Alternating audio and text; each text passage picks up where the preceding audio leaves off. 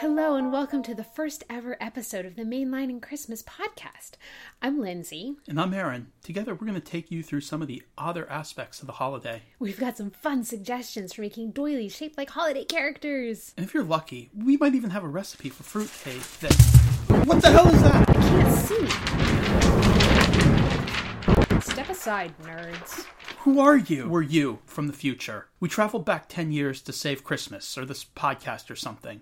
Don't worry about it. Just, we're taking over. But we had a fruitcake recipe. No one cares. We're here to talk about time travel. But time travel's got nothing to do with Christmas. That's where you're wrong.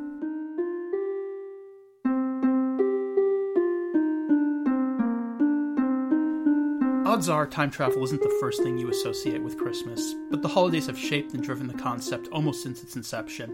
To understand how, we'll need to take another trip backwards through time. Let's start with a brief stopover in 1989. That's the year Back to the Future Part 2 was released. The movie might not have been set during the holidays, but a key sequence had a pretty significant connection. Hey, you're talking about the Tangent Universe, the alternate version of 1985 where Tannen had taken over. Wasn't that based on It's a Wonderful Life? Wait, wait. If you two came from the future, aren't you also creating a tangent? Would you shut up? Yeah, go get us some coffee with nutmeg and cinnamon and whiskey. Anyway, our past selves were right about one thing. The Tangent universe in Back to the Future was inspired by the 1946 classic It's a Wonderful Life. In the movie's most memorable sequence, Clarence teleports George Bailey to a world where he never existed, essentially erasing his history from the timeline. It's not quite time travel by name, but the act has the same result.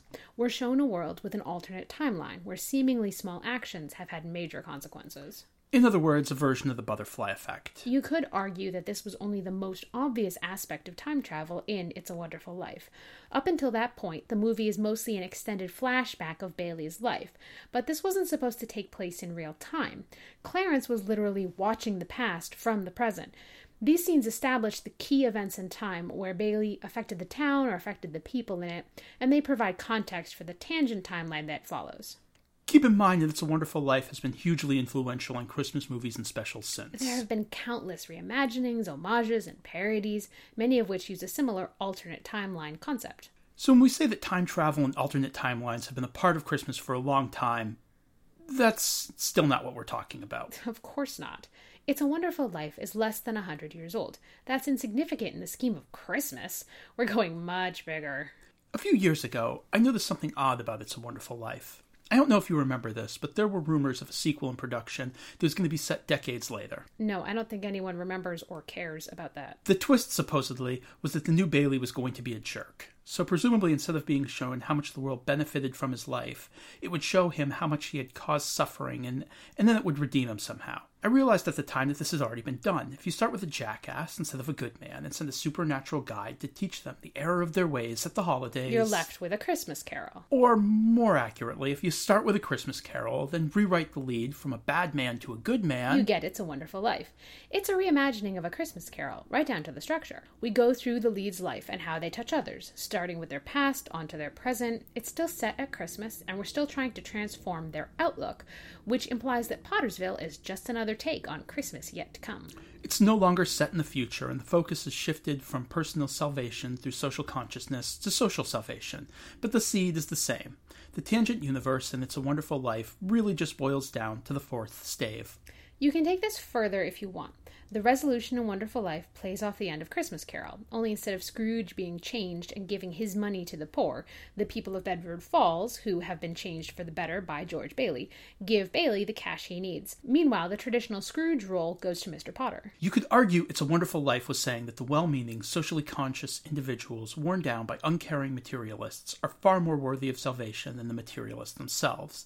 That it's incredibly significant that supernatural aid was sent to Bailey and not to the more precise Scrooge character, who's presumably left to die alone and unloved. You could argue all that, but it's off topic. Yeah, another episode maybe. For now, let's stick with the fourth stave, the last of the spirits, in which Scrooge is shown the future, or more accurately, shown a possible future. He's shown the tangent universe, a timeline that never comes to pass because the visions he sees transform him in the present. In other words, the same idea that would be used a century later in It's a Wonderful Life. The point of divergence is different. In A Christmas Carol, Scrooge's present is where the change occurs, while in It's a Wonderful Life, the timeline splits with George Bailey's birth. But the idea is the same. We're seeing an entire world, a timeline of events in which people have lived and died, rewritten due to a change in history. In science fiction, this is called an alternate timeline. It's been done hundreds of times, but I'm not aware of any use of the trope prior to A Christmas Carol. As far as I can tell, Dickens was the first. And he doesn't get much credit for it. A Christmas Carol is commonly remembered as a ghost story and for its political and cultural impact, but it's rare to see its speculative fiction elements discussed. And we've only been focusing on one aspect of the story's use of time travel. There's a second tangent timeline in the third stave. Yep, the Ghost of Christmas Present shows Scrooge an alternate version of the same Christmas day he experiences later at the end. And, unlike the future, we actually see both versions of this day. It's an even clearer example of the trope. Plus, there's some serious temporal distortion behind the whole so the spirits did it all in one night thing. Yeah. He goes to bed at 2 a.m., wakes up at midnight, falls asleep some unknown time after 1 a.m., wakes up at what seems to be 1 a.m. the next night, stays up for 23 hours, sees the future, then wakes up the morning after he originally fell asleep. I think it's supposed to be a time loop, or it's just weird. And obviously, there's a relatively straightforward trip to the past he takes with the first spirit. Yeah, but that one's pretty self explanatory. The point is, the story is a plenty's horn of time travel. And the origin origin of Christmas's relationship with the subgenre. The origin, sure, but there's a lot more. The next stop on our journey takes us to an era that's a treasure trove of festive temporal interference. Perhaps it was the confluence of the release of the movie Scrooged with the popularity of the aforementioned Back to the Future franchise. For whatever reason, television in the late 80s, early 90s was teeming with reimaginings of A Christmas Carol where time travel was an explicit element. First, let's hop over to 1986 and an episode of The Real Ghostbusters, which, for those of you younger than I am, was an animated spin off of the movies. I'm not even going to get into why it was called Real. That's a whole other kettle of ghosts. It's someone else's podcast. It was a good show. The story editor of the series was J. Michael Straczynski who you might know from Babylon 5, Sense8, his comics work. He's got geek cred. Like most animation of that era, the jokes leave a bit to be desired, and the tone is never as dark as it should be. But this show had some complexity, and it occasionally pushed the envelope. It's no Batman the Animated Series, but it's kind of a precursor, an attempt to take a Saturday morning cartoon and use the format to tell some interesting stories. This particular episode, Xmas Marks the Spot, finds the Ghostbusters falling backward through time and landing in Victorian England. Before they realize where they are, they rescue Scrooge from the three Christmas spirits and stick him in the containment grid. By the time they figure out what's going on, they've created a dystopian timeline where an unrepentant Scrooge is the hero of his story, and by extension, Christmas is a time of greed instead of charity. So basically, it's a version of the fourth stave scaled up to the entire world. Christmas in the present day is, well, Pottersville. I'd say it was actually a pretty decent episode. It was. I especially like that the spirits aren't immune to the Ghostbusters technology. That at the end of the day, they're just ghosts. Bustable ghosts. Let's jump ahead to 1988, where we find another inversion of A Christmas Carol. In this case, taking a good character and convincing them of the virtue of doing bad. This is Blackadder's Christmas Carol. This really, if anyone out there hasn't seen this yet, you need to track it down. I would say this is good for an annual viewing, wouldn't you? It's very British humor, so if you don't like British comedy, the jokes might not all land. And I think it's better if you've seen at least some Blackadder for some context. I think I want to say this might have been the first Blackadder I ever saw. Really? Or one of the first, and it worked for me. It's so wonderful. It's one of the darkest retellings we've seen. It, I, I would say anytime you make it to December 22nd or 23rd with any shred of your sanity intact, you have earned the right to sit down and watch this hmm. special. Well, this one is also notable for the scope. Ebenezer Blackadder is the kindest, gentlest man in London, or something like that, and a Christmas spirit grants him visions of the distant past and the distant, distant future and his relatives there. Some of these are characters from previous seasons of Blackadder. It also features two alternate futures where the fate of Blackadder's descendant hinges on his actions in the present. These are millions of years in the future. Millions and millions of years. And it's clearly a spoof of cheesy 80s sci fi, which is delightful in and of itself. And you still get that fourth stave concept in there, where you see a version of the future, how if he's a bad man, how much worse it will be for everyone except him. And this time we're encouraged to cheer for that timeline. It's the preferable one. That would be why everyone needs to see this immediately. Just a few years forward, in 1990, we find a Quantum Leap episode called A Little Miracle. This one is great. We highly recommend. It. We don't recommend this. We recommend this to our enemies. Quantum Leap is terrible. If you remember it being good, that is your past lying to you. That is the ghost of Christmas past lying to you. This show does not hold up, and this particular episode really does not hold up. It's another Christmas Carol spin where there's a greedy rich developer who wants to shut down a charity and the characters decide to play Christmas Carol. What really bothered me was that even though I know they never actually time travel within an actual episode, it's Christmas Carol. If you're ever going to use time travel in an episode's plot, this would be the time to do it. Instead, they just use their knowledge to bring the developer places he was as a kid and try and convince him to be a good person. And after all their plans fail, they use the hologram technology to fake a ghost to scare him. The hologram ghost thing was almost fun, but they didn't really do much with it. Like you said, they're using knowledge of the future obtained through time travel to ma- uh, manipulate their Scrooge stand in. That's us justifying its inclusion. But there's not a lot of content. For a science fiction show, it wasn't all that interested in science fiction elements or science fiction at all. Also, this is off topic, but do you remember the street urchins? Yeah. They were only there for color and to make it clear that this was Dickens. Yeah, it's the 1980s, and there are. They're straight out of Oliver Twist. These little street urchins wandering around. There are also Oliver Twist style street urchins at our next stop in 1991 Back to the Future. Dickens of a Christmas. Did you know, before we started researching this, that Back to the Future even had an animated series? I feel like I knew it and forgot it multiple times. It's a good thing to forget. I'm hoping to forget it again soon. It fades from the mind like a vanishing photograph. In this episode, the characters travel to a Victorian London full of Dickensian tropes and run into a character I believe called Epiphnezer Tannen. Ugh. It's actually one of the best things about the episode, which is sort of a good indication of how low the bar needs to be set. So he's our Scrooge stand in, and he's evil, and he throws people into debtor's prison. The characters decide to do Christmas Carol to teach him to be a better man, but again, they don't use time travel. They have a DeLorean. They have time travel. They actually don't have the keys. Because it's complicated and stupid, but they should have used time travel. Yes. And they don't. The characters know the Christmas Carol story. They are intentionally recreating it, but they don't use time travel. They just use a hoverboard and a cloak and a projector. It's bad. Really, we're talking about something that should be the epitome of the topic we're discussing, but instead it's one of four different subplots crammed into a half hour show where the writers didn't seem capable of handling even one. Before we set Dickens aside, we need to make one more stopover in 2010 for a Doctor Who special, conveniently also called A Christmas Carol. It's probably the most inventive reimagining that we know of. All of the adaptations we've mentioned so far use time travel in some way, but this embraces it to a much greater extent. You've even said it's one of your favorite episodes of Doctor Who, right? Yes, it's easily within my top 5 or 10 from the series, and it's absolutely my favorite Christmas episode. Also, Flying Sharks. There are also flying sharks. Very few adaptations of A Christmas Carol can boast that. I don't know what it has to do with anything, It's but probably from the original draft. yeah, but Dickens' editor probably cut them out. Christmas Carol was self published. Maybe the Doctor went back in time and cut those scenes. Anyway, in the episode, the Scrooge analog is a misanthropic miser who controls the weather on an alien planet, and the doctor decides to carol him to convince him to let a ship land safely. Similar to some of the other episodes we mentioned, the Doctor openly acknowledges that he's modeling his actions after A Christmas Carol, but it's a bit more playful here and a lot more interesting. They do some really intriguing and unique things while still keeping enough of the core concept that it's recognizable.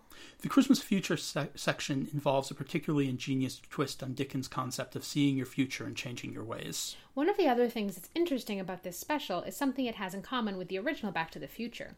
As the Scrooge character is affected by the Doctor, we see his physical surroundings change as his past changes. Right down to photographs and pictures. I have no idea whether it's an intentional parallel, though it's a nice touch either way. The episode is definitely a bit melodramatic, but it weaves all that together with a fairy tale tone It's and very charming. It's a fantastic use of time travel, playing off of the time travel that was already in A Christmas Carol while modernizing it in new and interesting ways. It's probably my favorite adaptation of A Christmas Carol. Yeah, part of me wants to go into the last section, but I don't want to give too much away. If you haven't seen this, even if you're not really a fan of Doctor Who, Even if you've never seen an episode before, as long as you know he travels through space and time in the phone booth, you really don't need to know anything else to appreciate this episode. given the premise of the show, of course there are other Doctor Who episodes that deal with the intersection of time travel and Christmas. The 2005 episode The Unquiet Dead even features Charles Dickens as a main character. But although they traveled back in time to meet him, that's about the extent of the time travel in that episode. Yeah, it's superficially related to the topic, but it's more a ghost story than a time travel story. I like the episode though. The 2011 special, The Doctor, the Widow, and the Wardrobe, uses a little more time travel, at least at the end. It wasn't the central element, but it's important. Another good one. We should probably also at least mention Time of the Doctor, which concluded Matt Smith's run as the Doctor. It's a mixed episode. Mixed is a good term. There was a lot of time travel, albeit in a different context. This was a skipping ahead episode. Every time Clara, who's his companion, returns, centuries have passed for the Doctor.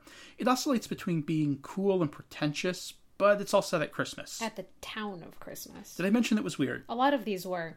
At least as a technicality, all of the Doctor Who Christmas specials are examples of Christmas time travel. But A Christmas Carol, Doctor the Widow and the Wardrobe, and Time of the Doctor use time travel as more than a, just an excuse to be there. I don't believe any of the others do. Nah, not that I remember.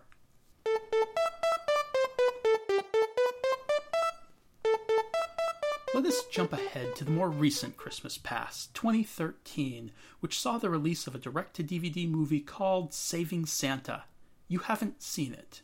Nobody has seen it. It even lingered on Netflix for a while, and we hadn't even seen it until we realized the subtitle was something about a time traveling elf. And we said, oh, well, that might not be terrible. It was terrible. It was terrible. The movie was advertised as being from the makers of The Little Mermaid. Right. I can't remember how they put it, but they made it sound like it was made by the same creative team or something. Look closer and you realize one of the two directors had worked in Disney's animation department. Yeah, if you're expecting Alan Menken, you will be very sorely disappointed. This is not Disney quality. It's not even DreamWorks quality. It's not even DreamWorks Netflix television show quality. It's pretty bad. The characters are awful. The comedy is awful. The music, as you may have guessed, is really, really painful. The designs were bland and boring. Everything about this is awful and borderline unwatchable, except for what we're talking about today. Because despite everything we just said, it's a solid time travel story. It's good science fiction. It was actually thought out, it set up its rules, and it followed them. Anyone familiar with time travel knows that's pretty rare in movies. This was sort of mind blowing because everything else was so bad. The characters were caricatures, if they were anything. I mean, they were barely even that. They seemed almost aware of this, though. The main character, voiced by Martin Freeman, who must have needed an extra paycheck that year, is named Bernard D. Elf. Bernard the Elf. Do you get it? And the villain, voiced by Tim Curry, was Neville Baddington. Bad. Evil Baddington. I didn't even think of that. The premise of the movie is that Santa's able to deliver all of his presents in one night through the use of time travel. This time travel device falls into the hands of the movie's protagonist. Notably, we have seen other Santa stories with time magic or time travel, but this is the only case that we know of where the entire plot hinges on it. Bernard ends up going back in time trying to save Santa from an invasion by agents of an evil package delivery company. This eventually transitions to iterative time travel, the main character reliving the same day multiple times. Unlike something like Groundhog Day, his prior self is still present. By the end, you have several versions of the main character trying not to interact with each other. Because that would change the past, which is set. He can't talk to himself or physically stop the invasion. We know he can't because he already didn't. When he tries, reality intervenes. As a result of this, it actually does something interesting. It doesn't cheat. The movie's opening sequence, if you know what to look for, you can see the alternate versions of Bernard. You'll probably miss them the first time, but he's there doing things that he'll do later in the movie. I'd actually say there were some decent jokes around that too. Around, around the looping, you mean? Yes, the time loops. It does that better than I'd say 90% of the time travel movies and television shows I've seen. Yeah, hardly anything will attempt the you can't change anything version of time travel. It makes storytelling difficult and the plot complicated, but this movie handles that really well. finds, I thought, a good way of handling the fundamental problem, which is in the resolution. If you can't change the ending of the story that you're telling, how do you have an ending that's satisfying? It does that by having the character learn information during each cycle that he'll need for what's essentially the extended ending. You can't change the past, but you can gain insight from it to reshape the future. Most things just can't manage the choreography of multiple versions of the same character occupying the same space and time. I want to repeat, though, that is the only thing this movie did well. Oh, yeah, everything else in it is an abject failure. It's not funny, the music is not endearing, the character designs are simplistic at best, the love interest. Because there's a visibly female elf, so of course there's a love interest. Let's call her Uncanny Valley Strawberry Shortcake. It's really hard to say whether or not you should even consider seeing this. If you don't have a significant interest in time travel, it's easy. It's a flat no. I don't care how young your kids are. Or how much you love Martin Freeman. It's not his fault that he can't add anything to this. Nobody could. But if you love time travel and you have a high tolerance for crummy computer animation, you actually might consider it. All of the science fiction elements are done right. It even does the North Pole at Christmas right, which much better movies get wrong. It's clever about it too. At first, it looks like a sunny day in the elf village, but they later reveal the area is all hidden by a hologram. Whenever the hologram drops, it's night. They never address it. If you don't know what night lasts six months at the North Pole and it's always dark there in winter, you won't get the significance. It's a subtle detail for those of us nerdy enough to care. I love that. Someone in the process of making this had some good ideas. The contrast between the intelligent story and science fiction with the terrible writing, cheesy characters, and ugly animation kind of make it a fascinatingly weird experience in the end, I did like it as a science fiction story. I just had to block out literally everything that I was seeing and hearing on the screen in order to do it. Before we go on, I think we should address what's under the tree. Yeah, I think the listeners are getting restless, wondering what's in the box. Yeah, well, we've made them wait long enough. Let's unwrap it and show them what we got them.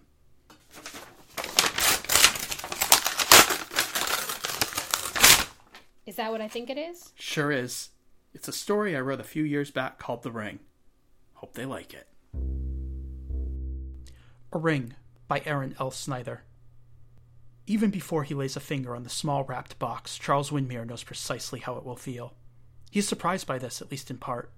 He'd expected a sense of nostalgia, being here, being now, but this transcends that.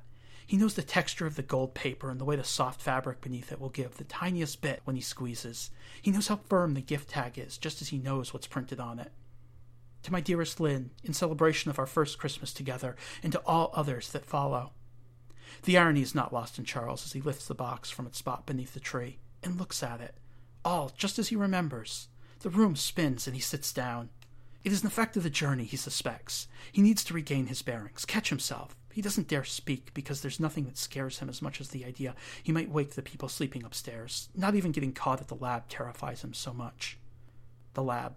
They would fire him at the very least. Would Dr. Virden do something more? The doctor had once alluded to the possibility. If I ever found someone using my machine, I, I sometimes wonder. I wonder if I ever did. Because if anyone ever used it without permission, I could make sure they never had. Once in the early days of the experiment, Virden had come in while Charles and Trevor were joking about the possibility of going back in time and killing Hitler. To their surprise, Virden hadn't scolded them on the dangers of changing the past. He simply asked, Why kill? Find his birthday, find his mother's name. Go back nine months before and give her a flu or a cold. That would be enough. The man wouldn't be born. A different man, maybe, but not the same one. He'd seemed so clinical the way he'd said it. Charles had always wondered if Virden had ever done such a thing, but then perhaps Virden wondered the same. When the past is altered, the future is replaced as well. For all intents and purposes, as soon as the action is done, the act itself will be replaced, as would the actor. Charles is counting on this. When he's finished here, everything from this night onward will change. Virden would never catch him, because he'd never sneak in to use the time machine without permission. He'd just lose the last three years, and nothing would please him more. It is December 24th, 2009, the night before the biggest mistake in Charles's life. A mistake he's holding in his hand right now. Linda, the greatest thing that had ever happened to him, the greatest woman he'd ever known. They'd fallen madly in love over a summer in grad school. They'd moved in together soon after, and then, in a childish attempt to keep her forever, he'd chased her away. An engagement ring. After less than a year, he'd asked her to marry him on Christmas. What had he been thinking? She was a free spirit. She loved him, but she wasn't ready for that kind of commitment. She said yes when he asked, of course. Briefly, it had seemed perfect, but almost immediately the second thoughts had started, followed by bickering and endless fighting. She'd returned the ring when she moved out that spring, and by then Charles was almost relieved. But as time moved forward, it became more and more clear what he'd lost. He met other women, had flings and short relationships, but they'd been nothing more than diversions. With Lynn, he'd felt so much more alive, so much happier, until it all fell apart because he had been young, because he hadn't understood her. He never dreamed he might be able to correct that mistake. Even when he'd started working for Virden, he never actually thought the research would lead anywhere. But it had. A real working portal through time, a chance to fix a mistake that had destroyed his life. Charles had been sentimental, but also skittish. If things had gone wrong, he'd have tried to cover it up and move on. Say, if the ring had disappeared, he wouldn't have proposed. He'd have given Lynn the rest of her gifts and pretended everything was as it should be. And that's precisely how he was going to ensure it had happened. Charles stands up slowly, still dizzy and confused. He's given this next part a lot of thought. He can't take the ring with him because he won't be going anywhere. When his job is done, he should just disappear, replaced in the future in which he'll never travel back to this instant. He needs to hide the ring someplace he wouldn't look for months, but preferably somewhere where he'd find it eventually, when he was thinking a little more clearly. Then, when the time was right, when Lynn was ready, he'd know to ask. He'd spent days considering his options before he settled on the fireplace. He'd never once used it, so the ring wouldn't be in any danger.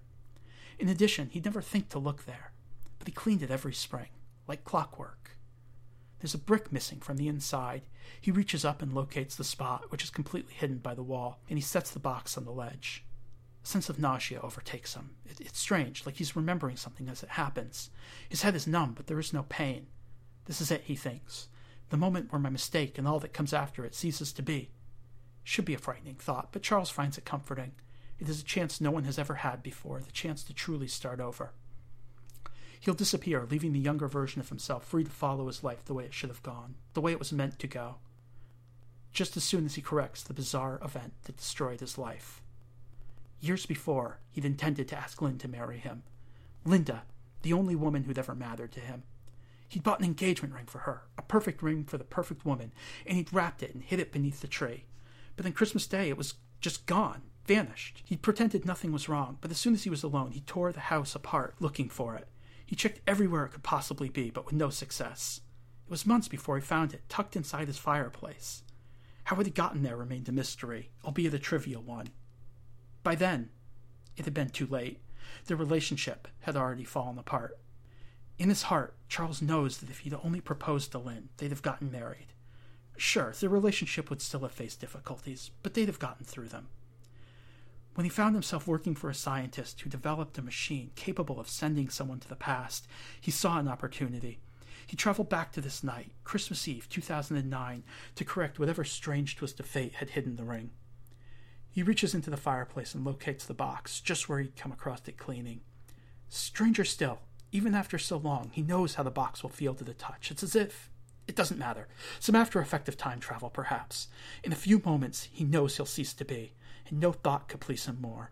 He's dizzy as he takes the small package over to the Christmas tree and returns it to its rightful place.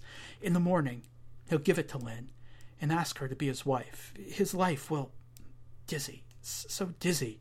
Charles shakes his head. He knows he's about to vanish. He'll be gone, along with the cursed events of the past few years. It will happen, in a moment. Just as soon as he corrects the biggest mistake of his life. He looks down beneath the tree. Even before he lays a finger on the small wrapped box, Charles Windmere knows precisely how it will feel.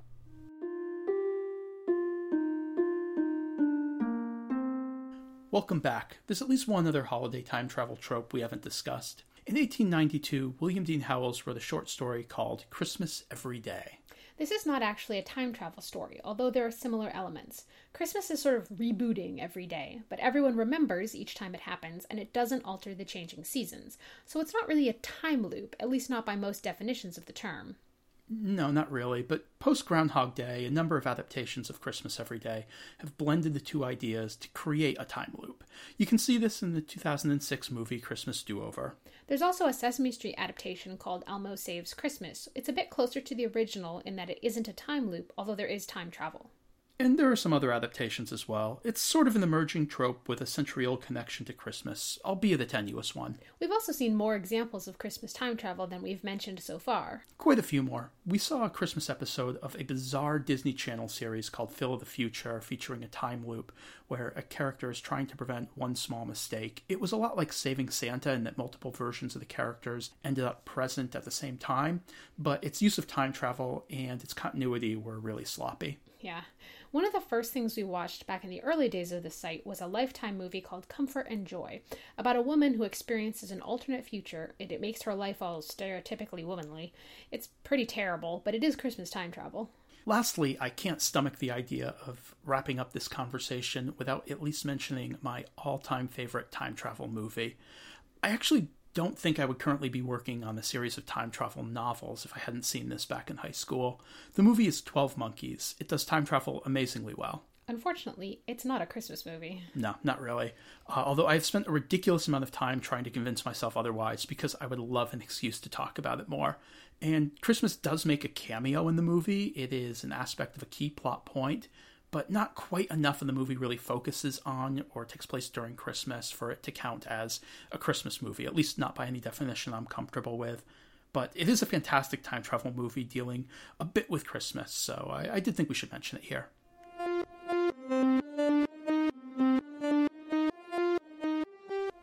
All right, let's sum up. Even though time travel isn't widely considered part of Christmas, there's a relationship between these concepts that goes back more than 150 years. And this covers both the time frame that our modern concept of Christmas has developed, as well as the time frame that the modern genre of time travel has formed. It absolutely springs from a Christmas carol at the crux of both. The question that I wanted to broach here is whether there's more to it than that. Is there something intrinsic to Christmas that makes it a logical starting point for time travel? Is there a reason for this intersection? I think the answer to these questions is maybe. I don't really have a solid explanation or answer, but I do have a few ideas. Because uh, anytime you start peeling layers off of Christmas, you get down to the solstice. The winter solstice, of course, is the point where the days stop getting shorter and start getting longer. The word comes from the words for sun and stillness, because to astronomers plotting the sun's position day after day, the sun seems to stop before reversing direction. So, if you were looking for a time of the year or a moment in which there might be some sort of connection between past and future, where time stands still, you couldn't do much better than to choose the winter solstice. So, that's maybe one hypothesis for why we're seeing this connection. That said, I'm not entirely certain that I buy it. I think it boils down to a question that we can't answer here whether Dickens was thinking about the proximity of the solstice to Christmas when he wrote A Christmas Carol. We know Dickens thought of Christmas as a magical time of the year, but we don't know whether or not the solstice was a direct inspiration for any part of Christmas Carol. And we also don't think this had anything to do with why A Christmas Carol struck the chord it did, why it so strongly resonated with the zeitgeist of the time. Yeah, I don't think that the time travel elements were necessarily required for A Christmas Carol to have the impact it did, but we can never know for sure. The open question about the root of time travel's relationship with Christmas is whether or not there was something about the solstice in that initial con- uh, conception of A Christmas Carol. But either way, Christmas and time travel have developed together. At this point, temporal displacement is a part of the holiday. And that's all for now. Thanks for listening. We'll be back soon with more theories and commentary about the most horrible, wonderful time of the year. Mainlining Christmas is us, Erin Snyder. And Lindsay Stares. We wrote, produced, recorded, scored, edited. You get the idea. Our interns are our past versions of ourselves. For more about Erin's time travel novels, visit erinlsnyder.com. For more Christmas reviews and discussion, you can always find Mainlining Christmas on Facebook. You can follow us on Twitter at MainliningXmas, or you can check out our website, mainliningchristmas.com.